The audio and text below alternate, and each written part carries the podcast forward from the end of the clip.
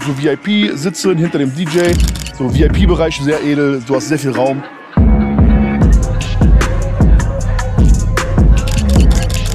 Aber spätestens dann, wenn die Flaschen auf dem Tisch sind, so dann kommen schon die Eulen und es ist auf jeden Fall ist cool, weil die kommen und sagen, hey, wie sieht's aus? Und es ist halt nicht dieses Gedränge und du musst nicht da neben, neben der Tanzfläche stehen und du kannst sie auch wegschicken, kannst du dein VIP-Band da absperren und Security, ist alles entspannt.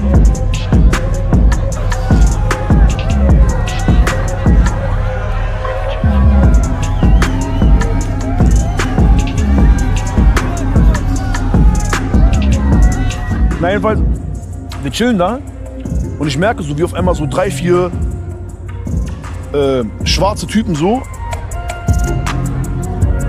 Aber so, jetzt nicht so mulattenmäßig, sondern so richtig schwarze Typen so.